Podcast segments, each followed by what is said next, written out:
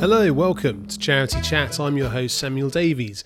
In this episode, we speak with philanthropist and CEO of BOMA, John Stevens. We find out more about John's career, his experience both as a philanthropist and as a charity leader, and what's led him to lead an organisation that follows the graduation approach to development. This episode of Charity Chat has been brought to you by our platinum sponsor, Work for Good. Work for Good believes everyone should be able to turn the work they do into good. Through their fundraising platform, they offer charities a way to engage and work with small businesses, including founders, owners, and sole traders who want to make an impact for charities through their sales. To find out more, please visit workforgood.co.uk. Without further ado, here is John Stevens speaking with me about the graduation approach to development.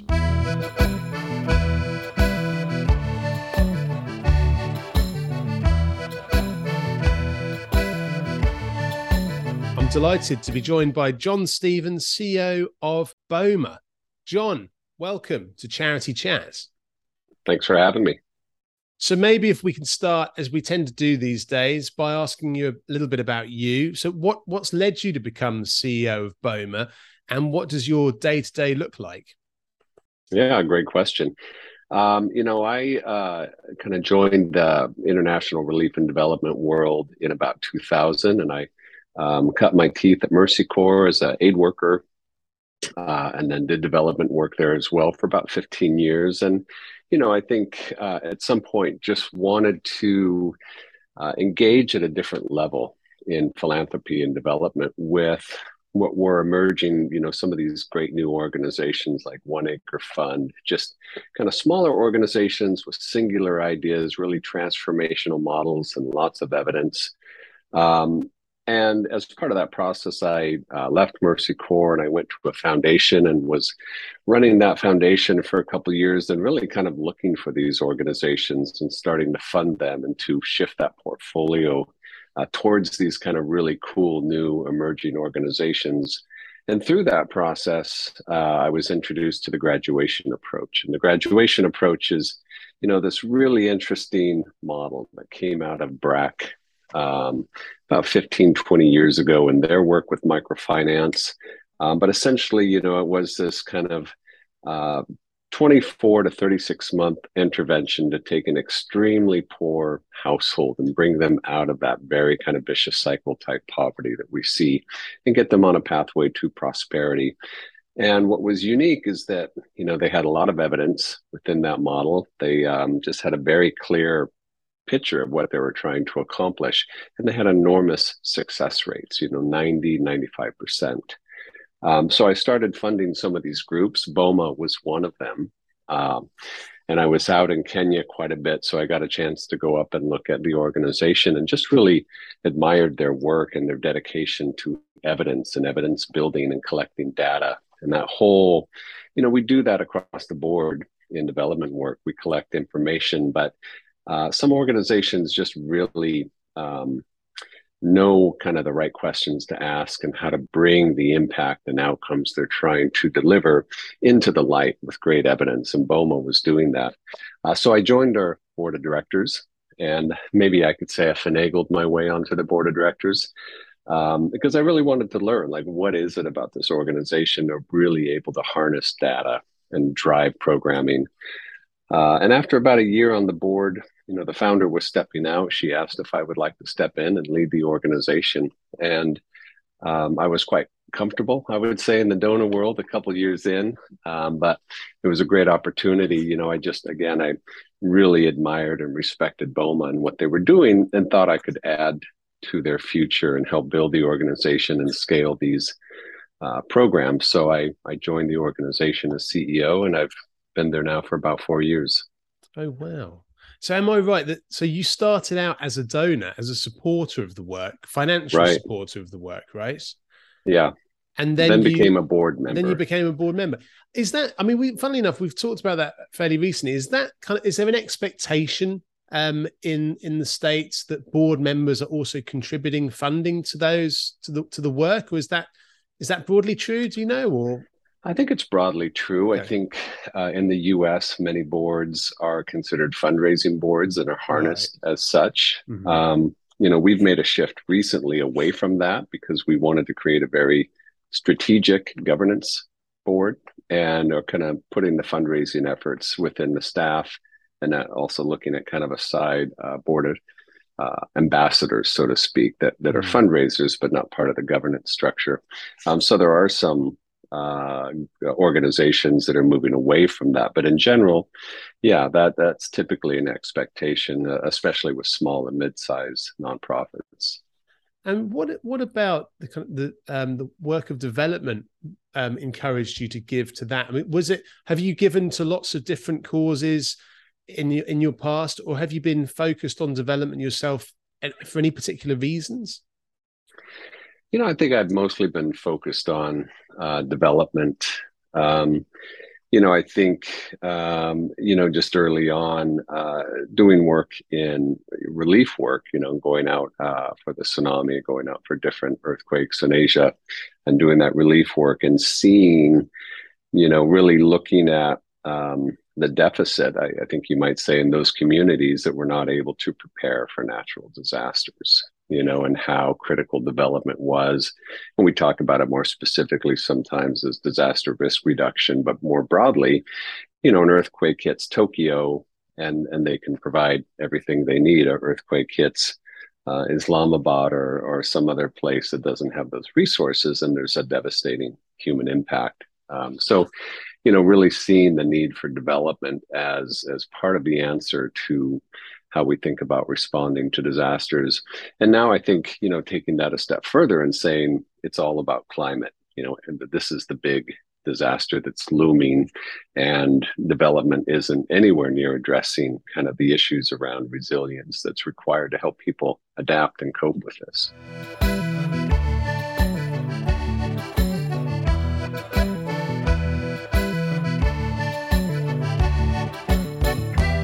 With the work that you've been doing in development and going out to actually going to places around the world where these disasters are happening and having done so for best part of two decades i guess mm-hmm. how does that make you feel about your life when you're back home? I mean has that do you think that frames how you kind of think about what you have and your relationships with your family and all these different things? Does it does it do that for you it, it certainly does in terms of, you know, just coming home uh, and, and enjoying kind of the simple luxury of turning on the tap mm. and drinking right. water straight from the tap, right? And yeah, understanding, yeah. Um, you know, what does it take in terms of development um, to, to get to that point, mm. you know? And, um, you know, I think one of the, the interesting things is, is that in many parts of what we call the developed world, we've, we've also kind of lost track or forgotten about kind of how we got to this point, you know, these simple luxuries mm-hmm. that we enjoy.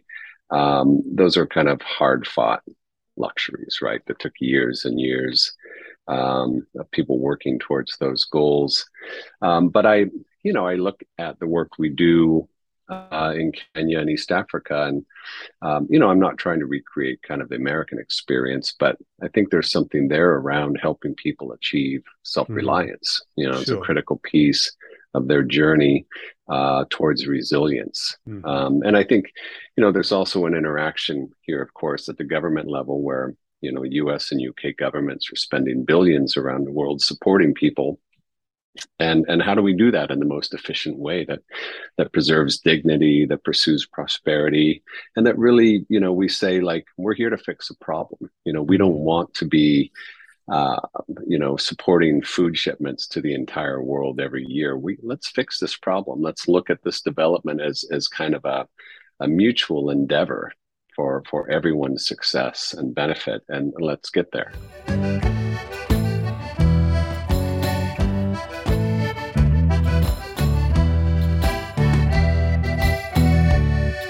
And when you're looking at, and I suppose the same might be uh, said for a lot of different causes. And I'm sure the the listeners of this podcast probably have these kind of feelings of you know seeing the scale of the problems or challenges that they're um, whatever charity they're working for is trying to tackle. Right. Sometimes right. that can seem overwhelming. What what is it? Do you think for you that you can that really kind of keeps you motivated and keeps you engaged in the work that you're doing? Yeah, that's a great question. You know, I I do think uh, one of the kind of factors of burnout in aid work and development mm. work is this this kind of feeling that we're working on an impossible task sure. that that will never get there we'll never solve these problems uh, and so i think the first step is is kind of reframing and really saying you know like for example i i, I did this a couple weeks ago i said well if we're looking to uh, solve for extreme poverty in africa how many mm-hmm. people live in extreme poverty? What's the cost of our program? Multiply that and just come up with a number. That number may be astronomical. Right. It may strike you as astronomical. Yeah. But until you do that, you're just working in this kind of uh, infinite horizon. Sure. Right. So you even just calling it out for me, I said it's 35 billion US dollars to fix wow. extreme poverty to solve for that. Yeah. Now that seems astronomical until you realize that the U.S. just sent 40 billion to Ukraine, and right. and rightfully, I'm not yeah, disagreeing yeah, yeah. with that, sure, but sure. Uh, it it tells you that we. Uh, just in the United States, could fund and end extreme poverty with the snap of a finger. Um, and so, you know, if you say to yourself, well, um, we have the funding, you know we have the programs to do it. We have the people. We're really just missing kind of the prioritization within mm government. But all of this to say let's focus on a real solution. As big or crazy as that number may seem and i think that starts to move away from this is an endless problem that will never be solved to yeah. this is a problem we can solve. Here's the number and mm-hmm. start talking about it. Just honestly tell people, I need $35 billion. It's shocking to them at first, but I think it helps everyone involved in that conversation yeah. really see the end, right? This is what it takes.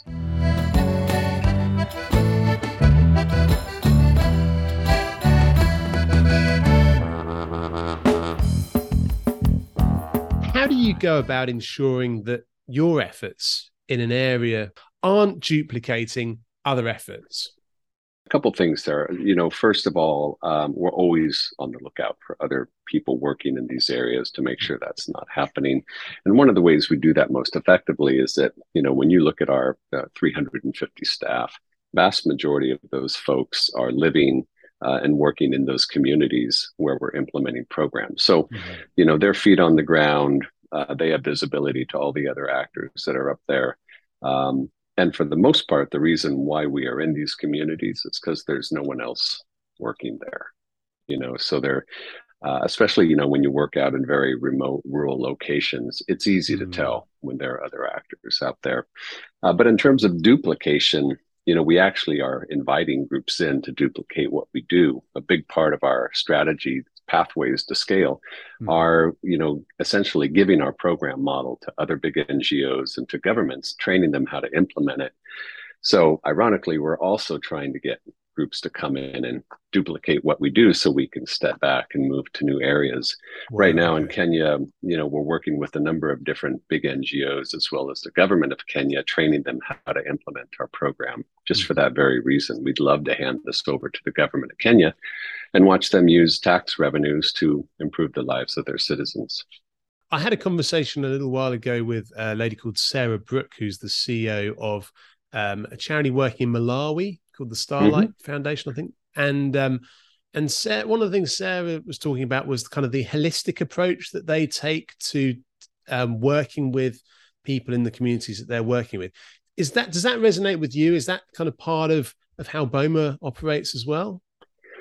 Uh, you know, I'd kind of say no to that in that we, you know, what we define as our mission is to bring people out of extreme poverty and and to really stay clearly focused on that one that one kind of event and that threshold moment where we're pushing right, okay. people out of that very dangerous kind of uh, poverty. Mm. You know, very we're very kind of clear that even though there's plenty of opportunities to move into other areas or kind of surround uh, our program with all sorts of other interventions, uh, you know, all of that would start to really reduce our pathway to scale. Sure. You know, so by by design, you know, when we graduate a participant, we're done. You know, mm-hmm. we have to be very clear about that from the very beginning that we're not you know, opening then up to all sorts of new programs.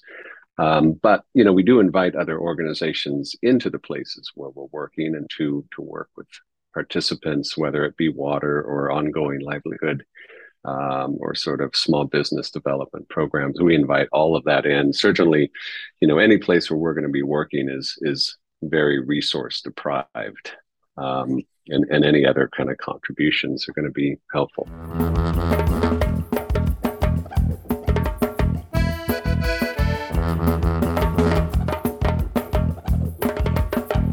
What are the social and economic benefits of your work for the impoverished communities that you work with? Well, you know, right off the bat, so the program is effectively a livelihoods program. So we are training women uh, how to start a business, giving them a grant to start that business up, and then teaching them how to start a savings uh, account through a savings group. Uh, so really, the benefit is economic independence and self-reliance. If they've got an income stream, they've got a savings account they have the building blocks of resilience and they mm. can start to feed their families put their kids into school we especially promote getting girls into school um, so the benefit really is is that um, mm. but what we also see what we don't necessarily measure you know through our kind of m&e and data uh, is the transformation that psychological transformation which i think is also critical that you know these are people that have been mostly marginalized and mm-hmm. no one's mm. invested in them until boma comes along and there's a psychological transformation that happens at the at some point in the program where they realize they're capable you know they're yeah. they're entrepreneurs they're mavericks they're business people uh, and that i think is something that will sustain you know this work mm. for years and years is not just what we've trained them but their ability to to kind of keep moving forward and to uh, work through challenges and to keep growing their businesses. And have you seen over the the course of the pandemic, for example, and now with the um, the challenges certainly here in the UK and I think all around the world, we're we're seeing a kind of challenge to um, certainly the the funds that people have available to give to causes and mm-hmm. and cost of living crisis and things like that. Have you seen over the last few years an impact on the um, kind of support you've been able to get for BOMA and also the kind of understanding of why supporting communities in far off countries in some cases is is yeah. still relevant to donors? Yeah, it's interesting. So I think we could say, you know, there's kind of been the COVID, the pandemic phase and its impact on philanthropy and programming. And mm then there's now this kind of Ukraine phase, which is yeah. very distinctly different. So you know, during the pandemic, I think, uh, at least in the United States, we really saw a strengthening of giving, mm. uh, even though I think a lot of people were experiencing some hardships themselves. Um, you know, a lot of charities put out that call that now is not the time to stop giving. It's it's more critical than ever. Yeah. Um, and foundations also, uh, you know, we heard that call within them that uh, they were sometimes doubling their support of mm-hmm. organizations mm-hmm. realizing what they were going through. Um, now we get into this next phase with Ukraine and spikes in food and fuel prices, uh, combined with the drought in East Africa. Um, I think, you know, there's a couple things happening that I'm keeping an eye out. One is that a lot of uh, aid funding is going to Ukraine. And again, the need is true and it's real, um, but not to the deficit of other parts of the world that are um, really, really struggling. And I think what we're seeing right now in East Africa with the drought, with food insecurity, um, it, it's really critical. You know, there's reports coming out of Somalia that there are a million people on the move all of a mm. sudden, uh, and that deaths are are spiking. Um, it's really critical that I think uh, governments like the U.S. and UK not lose focus on these places and their their commitments uh, to helping those people live.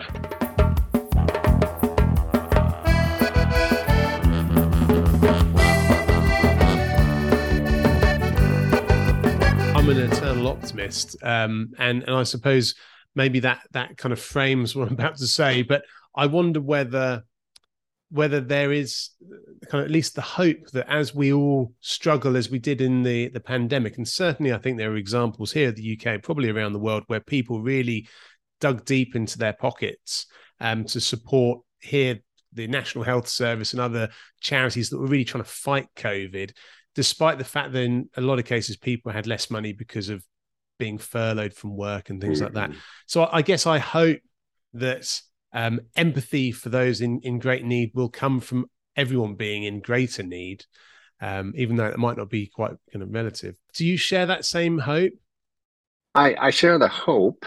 Uh, I think we are seeing events, you know, the pandemic and climate change are, are two events that, you know, whether you're rich or not, you, you can't escape. Mm. Uh, and so I think we are in some circles developing a greater consensus that you know climate change is a global problem. Everyone's going to suffer from this. Mm. um, and and so we need a combined uh, response to that. I think the pandemic was similar right? It you can't isolate your country. You can't say not us. Absolutely. you know we're not going to engage.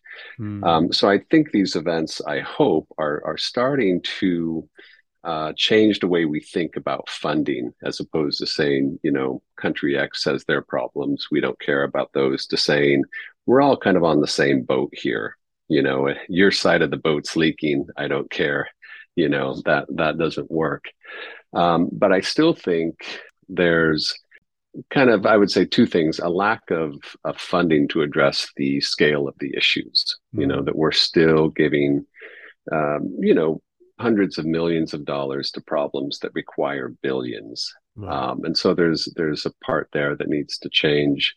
Um, and then I think just the prioritization. You know, are we going to prioritize climate change? Are we going to prioritize extreme poverty, mm-hmm. um, and and solve for these things in our lifetime? And I think that's still uh, a lot of work to do. I think we see in the U.S. we're just barely barely able to get a climate bill passed you know, and it's it's not everything that's needed. So um, lots of work to do for sure. And I guess my final question, John, really is in your hope for the future, how would you see states, non-profits, and individuals operating to support impoverished communities? Well, you know, I, I look at nonprofits. Um, you know, I think we're catalysts. Uh, that we we provide catalytic change. We are not the ultimate providers of this these big changes. So, hmm. you know, when I look at BOMA, I think well, BOMA has this phenomenal model, and we can share that with governments. Um, ultimately, I think governments need to step in hmm. and really provide that big muscle to uh, address extreme poverty at scale. Um, but, but, beyond that, then I think um, to some extent markets can be tapped to do a lot of this work. You know, effectively, what we're doing is helping people start jobs. Sure. Uh, and we're very good at going out to very low resource areas where the economy is extremely thin and helping people create uh, a viable livelihood that mm. supports them and their families. Um, and then ultimately, it's the markets that should be sustaining uh, these efforts. Um, so I think we need to always reframe uh, charitable work and philanthropy and saying we're here to do a piece of this. We're not here to to do the work of markets. We're not here to do the work of government. So what is it then that we're really good at? What what's the gap we're addressing, and how do we stay focused on that and ensure that these other uh, pieces, whether it's the markets or government, are coming in and fulfilling their roles as well. John Stevens, thank you for contributing to Charity Chats. Yeah, thank you.